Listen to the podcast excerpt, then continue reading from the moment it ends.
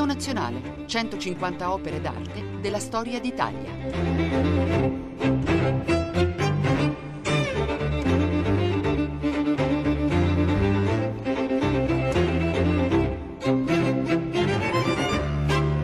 Buongiorno da Luca Scarlini dal Museo Nazionale di Radio 3. Quest'oggi, per la sala dedicata a maestri a confronto la figura umana tra realtà e mito con alcuni protagonisti delle vicende dell'arte italiana, ci viene portata da Riccardo Lattuada, che è docente di storia dell'arte all'Università di Napoli, un'opera di Luca Giordano, ossia un autoritratto che è conservato presso la quadreria del Pio Monte della Misericordia a Napoli.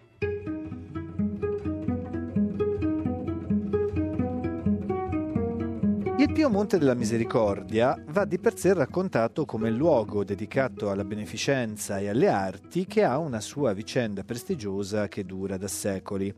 Infatti esso è nato nel Seicento per l'esercizio delle sette opere di misericordia corporale, quindi beneficenza, carità e altre attività di impatto sociale, attività che continuano ancora oggi. Di fatto, la confraternita del Pio Monte della Misericordia, che era stata creata da un gruppo di sette nobili napoletani che si chiamavano Cesare Serzale, Gambacorta, Lagni, Agnese, D'Alessandro Piscicelli e Manso, nel 1602, questa è la data di inizio dell'attività di questo luogo che ha molto avuto memoria dell'arte nella propria attività, e oltre all'attività di beneficenza, naturalmente, la committenza dell'arte e degli artisti fu una linea importantissima di lavoro. E perciò nella chiesa e nell'istituzione che ebbe un palazzo creato dal regio architetto Francesco Antonio Picchiatti si trovano naturalmente capolavori come le sette opere di misericordia di Caravaggio, forse l'opera più nota conservata nel museo e nella quadreria del Piemonte della Misericordia, ma anche la liberazione di San Pietro di Battistello Caracciolo e opere di Ribera, Pitlo, Stanzione, Vaccaro, Santa Fede, nonché la collezione del pittore settecentesco Francesco De Mura. L'autoritratto di Luca Giordano è un'opera che ha particolarità interessanti e sia quindi la parola a Riccardo Lattuada.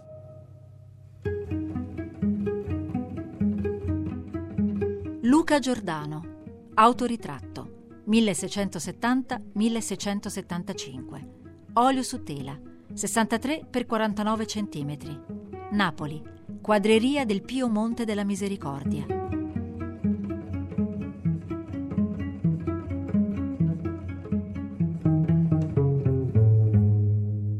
Napoli, nella quadreria del Piemonte della Misericordia, tra le molte opere famosissime del Cinquecento e del Seicento,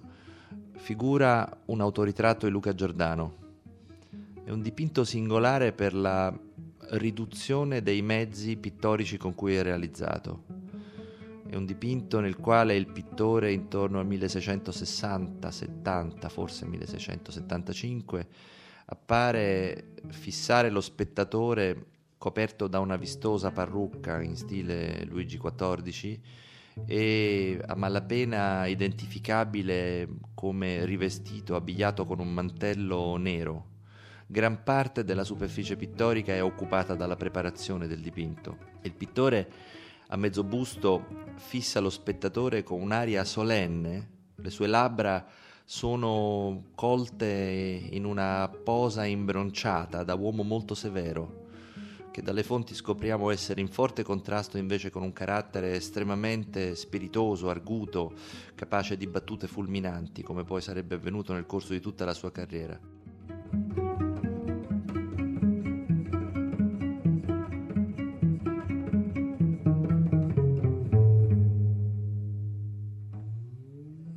Luca Giordano esegue questo autoritratto in una fase della sua vita che era ormai già caratterizzata da un successo non solo a Napoli eh, in cui si era formato, ma anche su uno scenario europeo. Di lì a poco il pittore avrebbe poi ampliato ancora di più i suoi orizzonti di grande decoratore, affrontando cicli eh, a fresco importantissimi come la Galleria del Palazzo Medici Riccardi a Firenze e poi per dieci anni le grandi superfici dei, del Palazzo Real di Madrid e del Buon Retiro e di altre sedi fondamentali della monarchia spagnola a Madrid.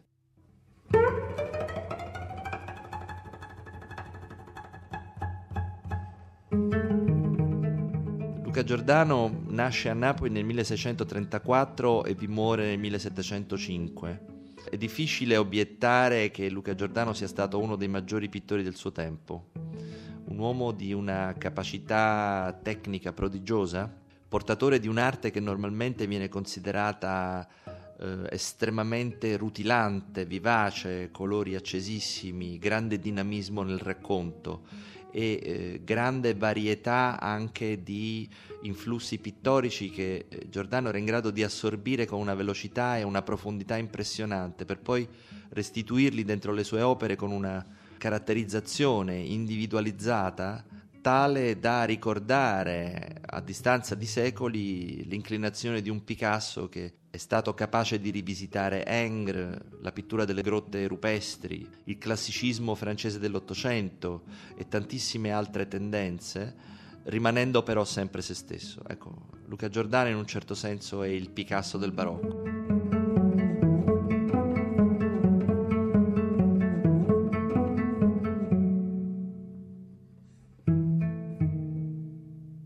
Dipinto di cui parliamo però, questa riduzione dei mezzi pittorici sembra costituire quasi un'eccezione nella vita del pittore e nella sua traiettoria. Perché in un autoritratto che per un pittore è anche la dichiarazione di una condizione sociale, di una posizione sociale, come ripeto, già acquisita dal pittore al tempo di questo ritratto, perché eh, così ridotta è l'attenzione riservata a qualunque tipo di elemento visivo che fosse accessorio, che fosse cioè superfluo rispetto a un'effigie colta nei suoi tratti fondamentali. Non è una domanda mh, banale, considerato il fatto che nella pittura italiana del Seicento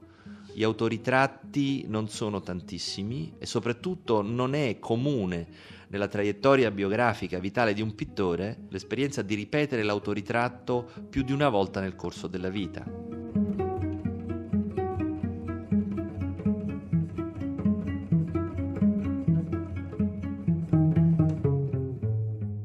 Luca Giordano ha eseguito molti autoritratti, ne ha eseguiti almeno una mezza dozzina, tra quelli considerati autografi, e questa insistenza sull'esplorazione della propria effigie è un'insistenza che va motivata. Il ritratto, l'autoritratto del Piemonte della Misericordia a Napoli è uno de- degli apici di questo aspetto della traiettoria di Luca Giordano e lo è perché a questa povertà estrema di mezzi corrisponde un'intensità di esplorazione psicologica che è straordinaria. Il pittore, mm, nei pochi tratti di nerofumo che caratterizzano il suo busto, ci appare come un uomo piuttosto corpulento, con le guance lievemente già eh, flosce. All'epoca Giordano può aver avuto 35-40 anni, un'età nella quale nel Seicento si era già uomini maturi.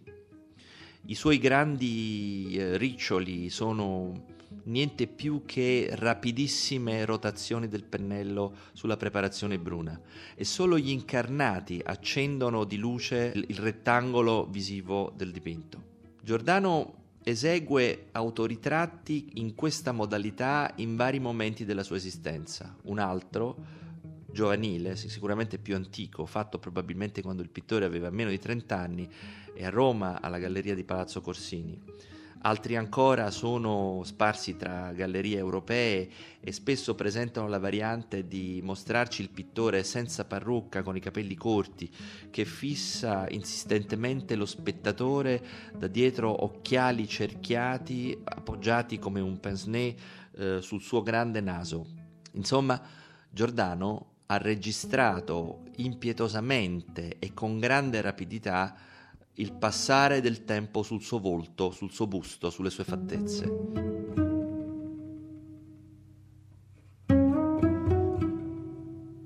Chi in Europa ha esercitato con maggior frequenza eh, se stesso in questa operazione? Impossibile non correre mm, con la memoria Rembrandt. Rembrandt usa l'autoritratto come una sorta di metronomo esistenziale che registra i passaggi di una vita che peraltro non fu facile e che ebbe anche tracolli e poi eh, recuperi. Ed è curioso che eh,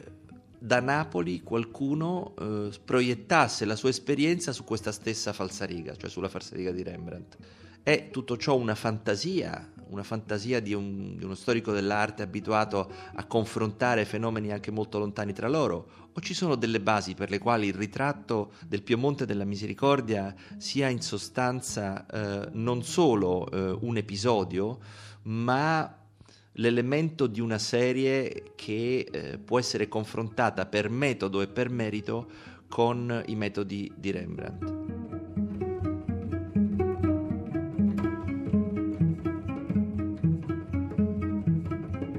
Probabile che Luca Giordano abbia avuto, soprattutto nella parte iniziale della sua carriera, come dire, un elemento fondante della sua formazione nella frequentazione della collezione di quello che è stato uno degli uomini più ricchi nella Napoli del Seicento, cioè Gaspare Romer, mercante, finanziere, grande banchiere,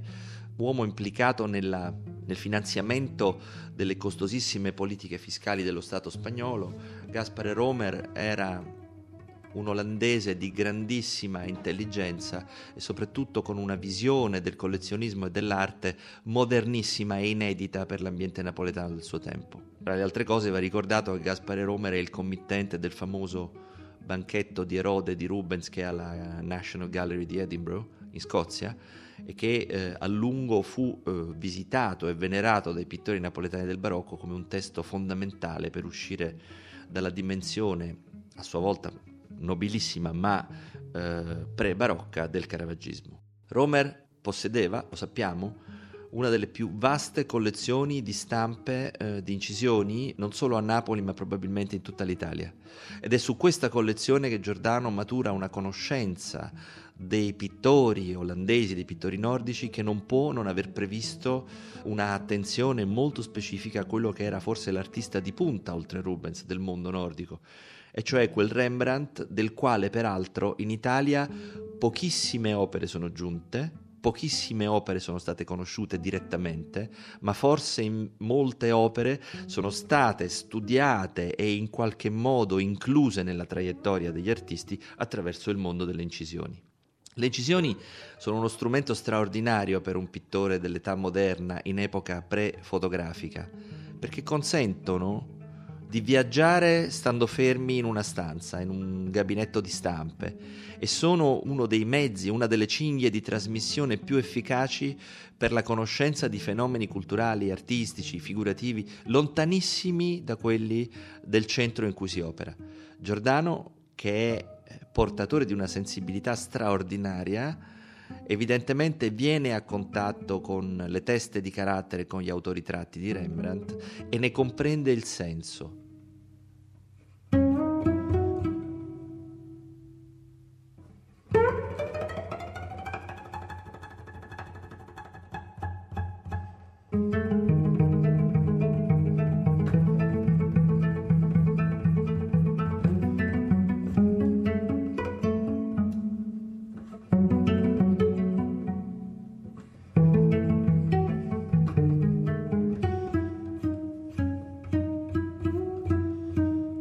Riccardo Latuada racconta L'autoritratto di Luca Giordano.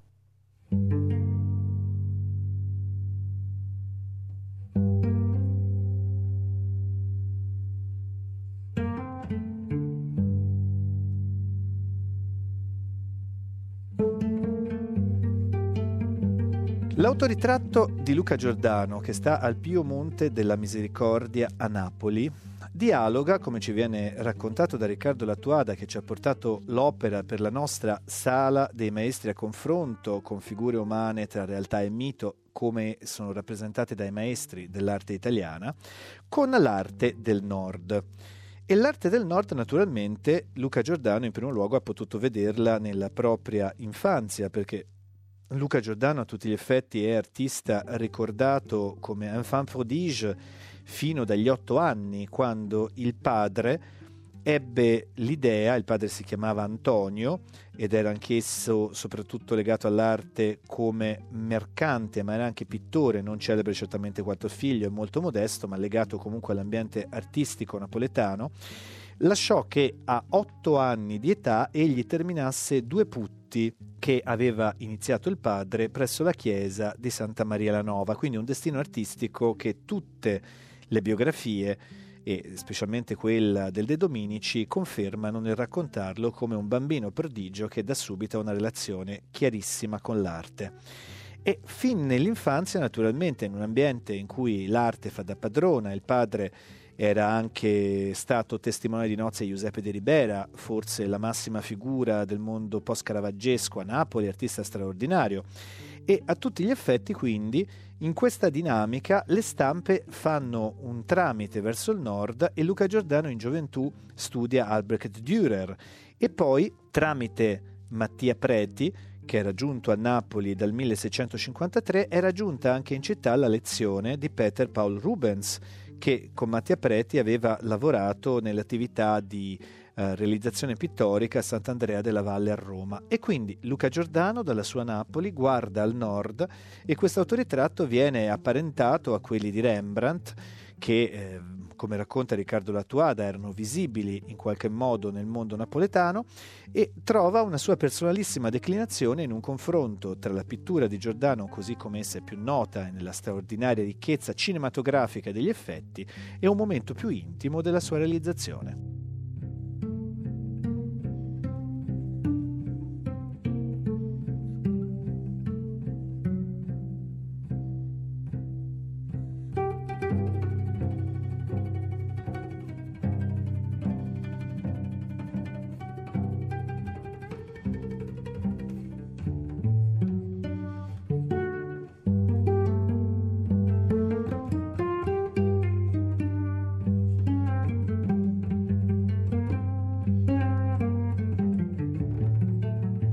Piace pensare che eh, gli autoritratti di Luca Giordano siano stati un esercizio destinato a una dimensione privata, una dimensione non eh, legata cioè a compiti di rappresentanza. Ricordiamo grandi collezioni di ritratti di artisti sedimentatesi nel corso del tempo in luoghi come l'Accademia di San Luca a Roma e come ehm, eh, gli stessi uffizi, per cui il Granduca e i suoi agenti chiedevano agli artisti di eh, inviare ritratti che servissero a registrarne le fattezze. Gli autoritratti di Luca Giordano non sembrano ehm, essere pertinenti a questa categoria, sono delle vere e proprie, sono degli autoscatti, oggi si direbbe dei selfie che però non prevedono fondamentalmente un dialogo tra la persona eh, e un contesto specifico, ma prevedono un'esplorazione della persona e della sua, della sua identità attraverso quello che in fondo è il suo elemento più comunicante, cioè le sue fattezze, il suo volto.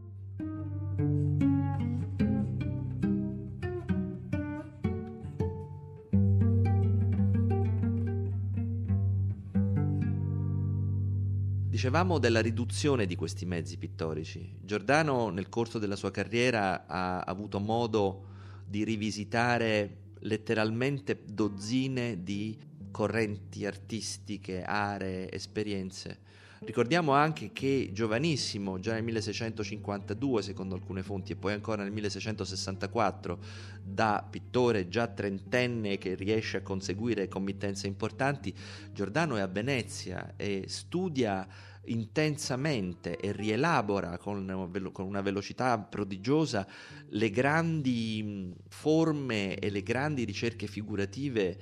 del secolo più moderno della civiltà veneta, cioè quello di Tiziano, di Tintoretto, di Veronese, in una città, Venezia, nella quale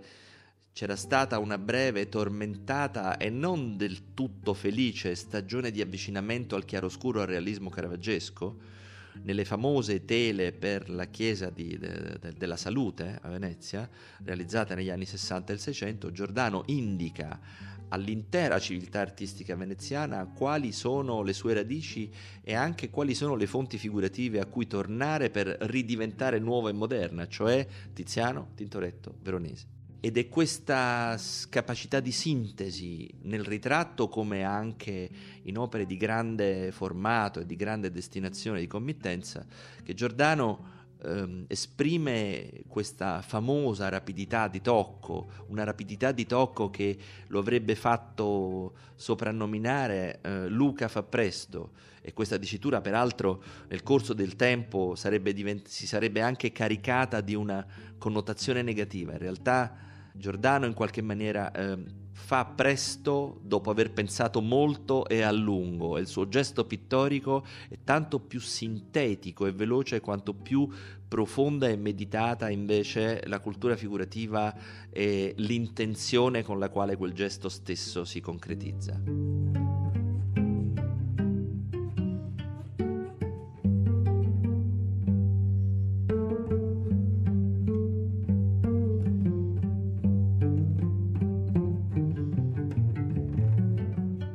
Corso degli anni questo tipo di abilità diventerà addirittura eh, prodigioso agli occhi degli stessi contemporanei dell'artista. Quando nel 1692, al culmine della gloria, al, all'apice della sua carriera, eh, ricchissimo, eh, ormai noto in tutta Europa, Luca Giordano viene chiamato dal re di Spagna per diventarne il pittore di corte, giunge a Madrid e stupirà innumerevoli volte il re, la sua corte e anche i pittori che di lui immediatamente diventeranno invidiosi perché lontanissimi dal suo livello, con eh, opere straordinarie realizzate in tempi brevissimi, ritratti della regina fatti conversando eh, con la dama nel giro di mezz'ora, imitazioni di grandi maestri del Cinquecento poste a pendant de, de, degli originali dei maestri stessi conservati negli ambienti del Palacio eh, Real e del Prado. Insomma,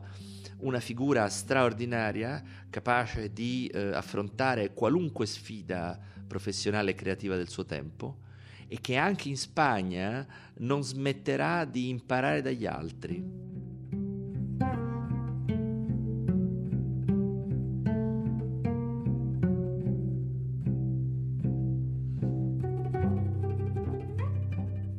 Se l'autoritratto del Piemonte è uno straordinario manifesto di sintesi pittorica, è un'immagine potentissima fatta con quasi nulla, è incredibile come questo metodo in fondo si avvicini e si possa accostare a quello che il grande maestro della pittura meditata intellettualmente, poi realizzata con abilità prodigiose nel, nel, nel giro quasi di un attimo, era stato capace di fare, cioè quel Diego Velázquez del quale Luca Giordano vede eh, le opere fondamentali che ancora punteggiavano, ancora erano appese ai, ai muri delle grandi residenze reali. Las Meninas, le, las Hilanderas, le famose filatrici, opere nelle quali si è più volte visto il grande passo avanti, forse quello più sostanziale che da Caravaggio nel Seicento viene fatto eh, nella ricerca visuale attraverso la pittura, cioè quello che dalla luce galileiana di Caravaggio si sposta verso la percezione retinica della realtà. La ruota delle parche che fila non fa vedere i suoi raggi, ma fa vedere due lampi di luce nella rotazione dei raggi. Nella Smenina infinite sono le soluzioni che mostrano questa realtà che trapassa e che l'occhio riesce a cogliere per frammenti, per attimi, ma non in un insieme intellettualmente immaginato e ricomposto.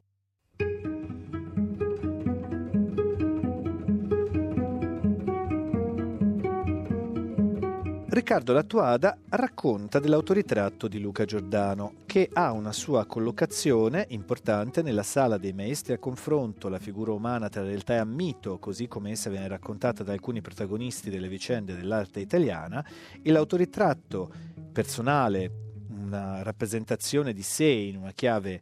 intima e allo stesso tempo di ricerca pittorica molto accesa, come ci viene raccontato da Riccardo Lattuada,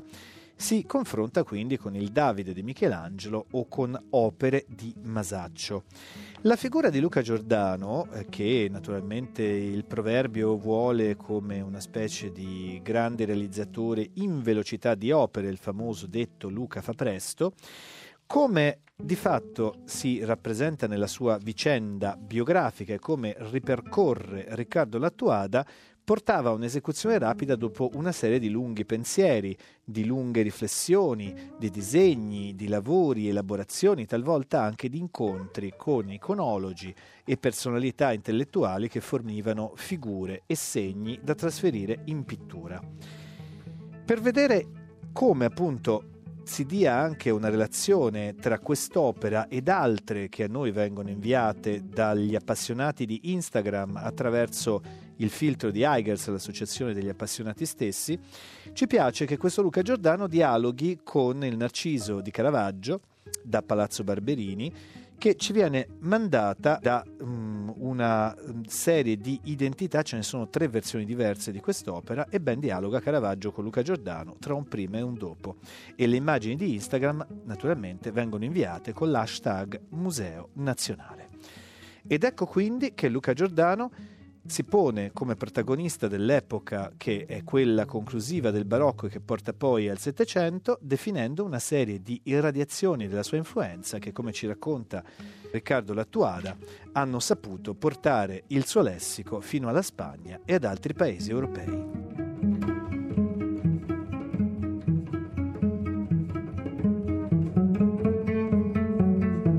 Riccardo Lattuada racconta L'autoritratto di Luca Giordano.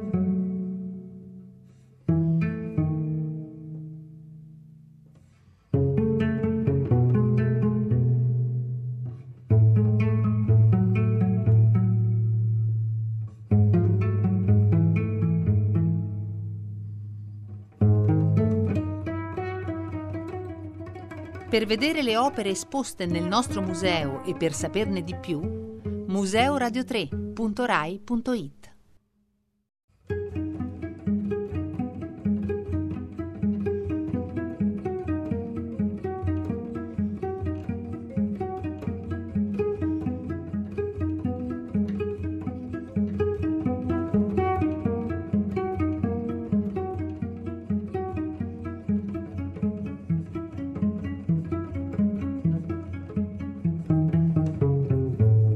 L'autoritratto del Piemonte della Misericordia è un piccolo frammento di queste abilità,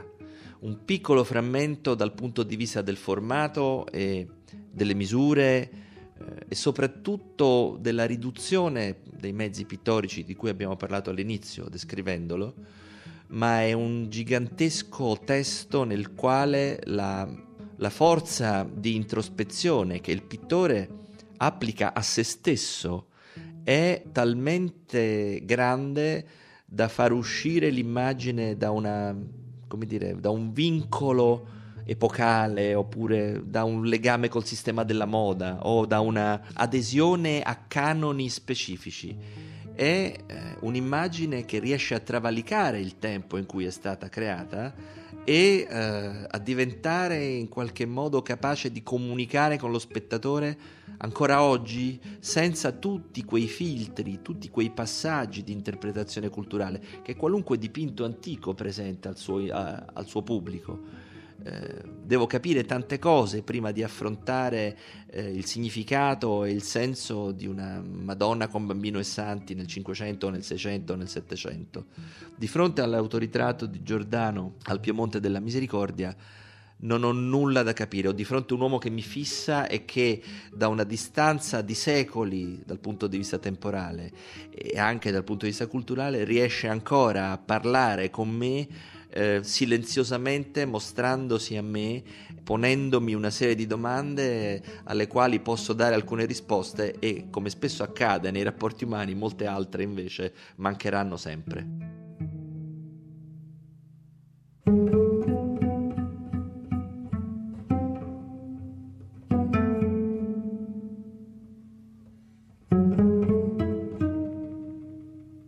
Abbiamo detto che Luca Giordano ha fondamentalmente acquisito fama e fortuna come straordinario decoratore di cicli affrescati giganteschi, il Casone del Guerretiro, l'Escorial, grandi pale d'altare, dipinti storici di enormi dimensioni. E in questa traiettoria che peraltro anche per tal via ci appare come la traiettoria di uno dei pittori di maggior successo del suo tempo e forse anche di tutti i tempi,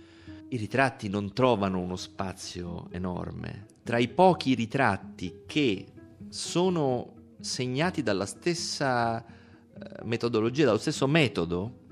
cioè quello del canonico Carlo Celano, Carlo Celano, canonico della cattedrale di Napoli, amico di Luca Giordano, che viene raffigurato in un magnifico ritratto che si trova nella stessa ubicazione dell'autoritratto di Giordano, cioè al Piemonte della Misericordia, e che anche in questo caso è segnato dallo stesso contrasto tra la utilizzazione parca fino al risparmio delle pennellate dei mezzi pittorici e la potenza di introspezione psicologica.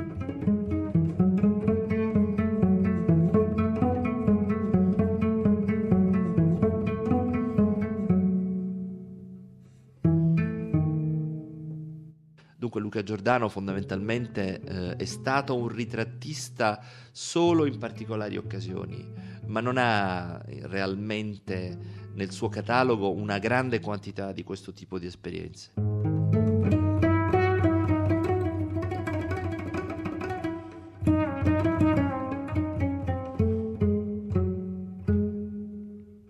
Qual è il lascito di Giordano al suo tempo e ai, tempi successivi?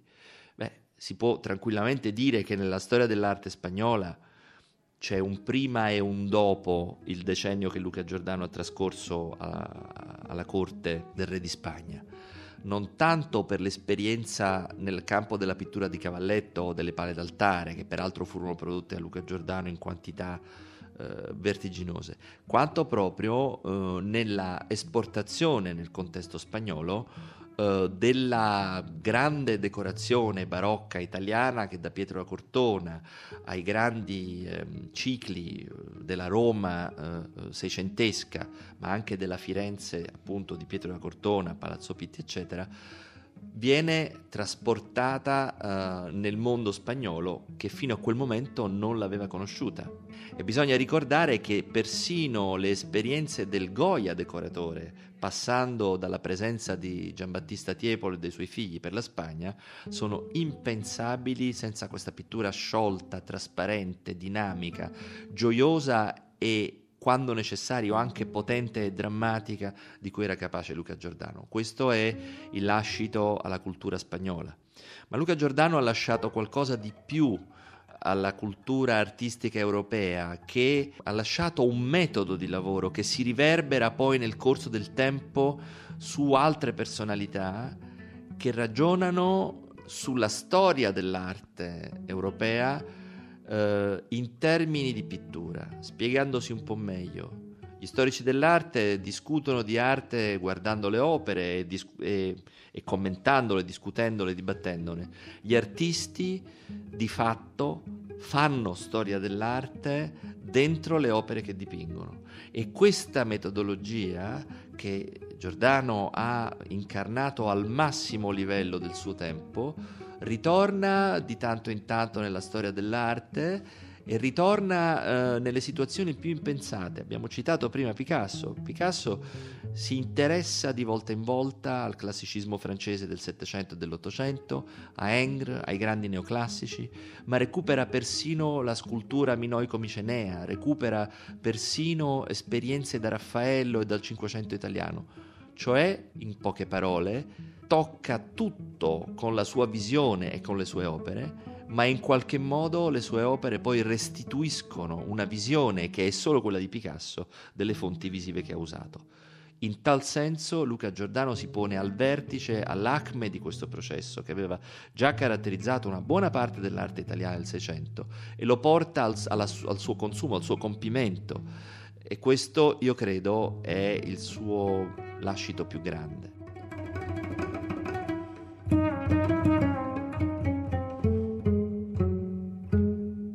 Riccardo Lattuada racconta L'autoritratto di Luca Giordano.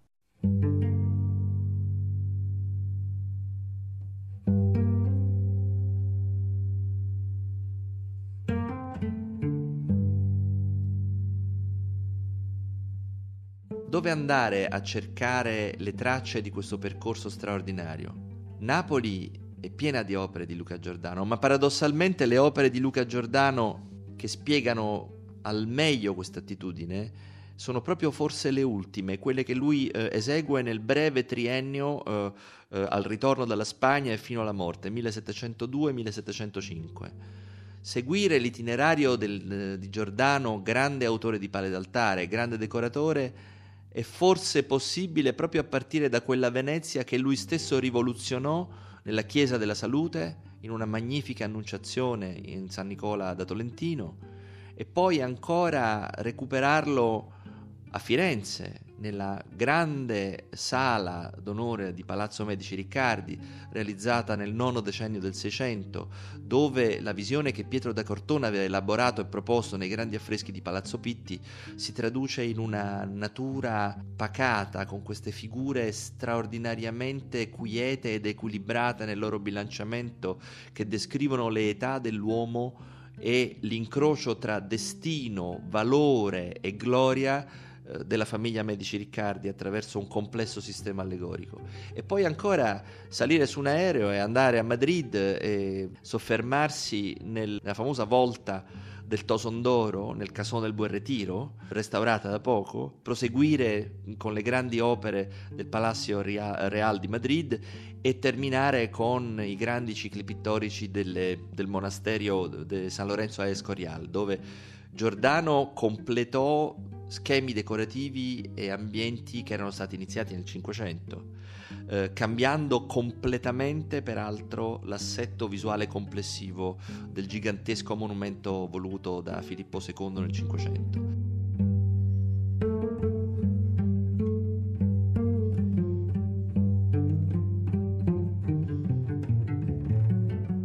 Questo viaggio forse si potrebbe proprio concludere a Napoli, dove negli ultimi tre anni Luca Giordano esegue la piccola volta della um, Cappella del Tesoro nella Certosa di San Martino, in cui eh, il trionfo di Giuditta e delle altre eroine bibliche è eh, interpretato con una luminosità e una trasparenza delle figure che giungeranno a interessare il giovane Fragonard quando nella seconda metà del Settecento, inviato dall'abate di Senon a documentare per il Voyage Pictoresque, questa famosa opera enciclopedica sui grandi luoghi dell'arte e della, eh, del paesaggio degli italiani, Fragonard riguarderà le opere di Giordano, le studierà, le inciderà e probabilmente trarrà più di uno spunto per le sue ispirazioni siamo già 60, 70 anni, 50, 70 anni dopo la morte di Giordano e ancora la luce della sua ispirazione, i suoi grandi e brulicanti sistemi, eh, gruppi di figure che si muovono nello spazio infinito barocco in, saranno in grado di influenzare quello che succede tra il rococò e il neoclassicismo.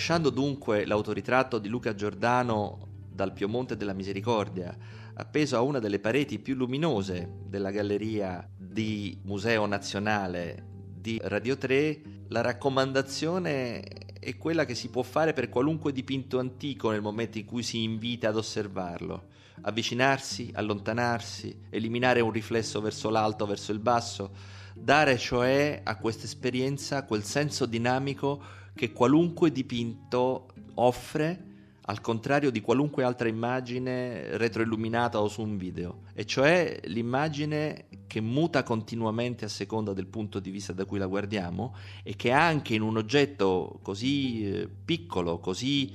tutto sommato facile da richiudere no? nella, nella visuale è ricca di sorprese e di dettagli. Avvicinarsi e guardare queste pennellate che non esistono da vicino e che assumono forme chiare, logiche, consistenti da lontano. Fare cioè di questa immagine un'esperienza lunga, più meditata di quella che si può avere di fronte a, al mondo transeunte delle immagini in movimento dei media.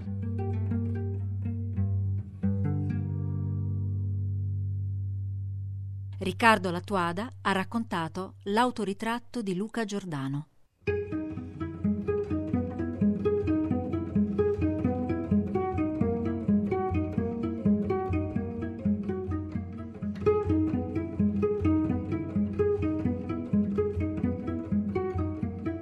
L'autoritratto di Luca Giordano, che ci viene portato da Riccardo Lattuada e che proviene dalla quadreria del Piemonte della Misericordia a Napoli, quindi è un contraltare straordinariamente suggestivo di una serie di opere che noi conosciamo in modo eh, immediato quando Luca Giordano viene evocato nella sua straordinaria, talentuosissima carriera di pittore tra i più richiesti dell'epoca sua, come nel caso della famosa Galleria degli Specchi che si trova al Palazzo Medici Riccardi a Firenze.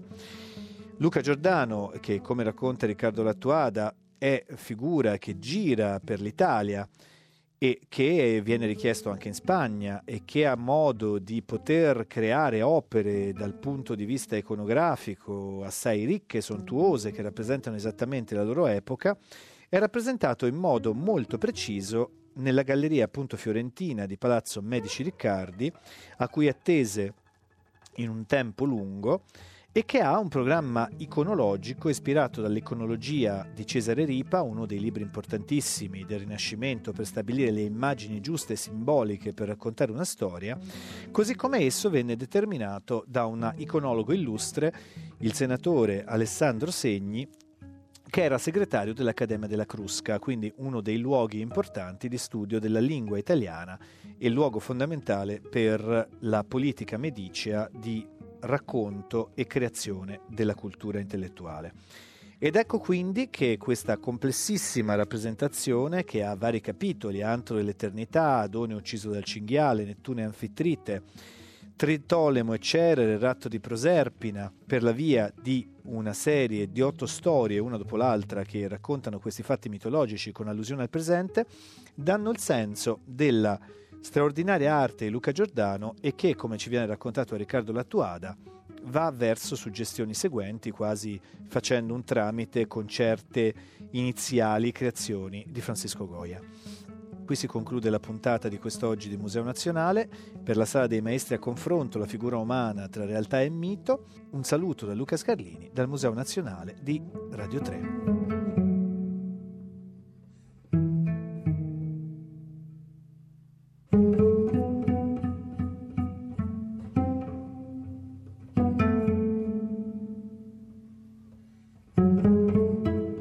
Museo Nazionale. 150 opere d'arte della storia d'Italia. Regia di Valerio Giannetti. A cura di Monica Donofrio e Cettina Flaccavento. Musiche scelte da Valerio Corzani. Per scaricare e riascoltare questa puntata, museoradio3.rai.it.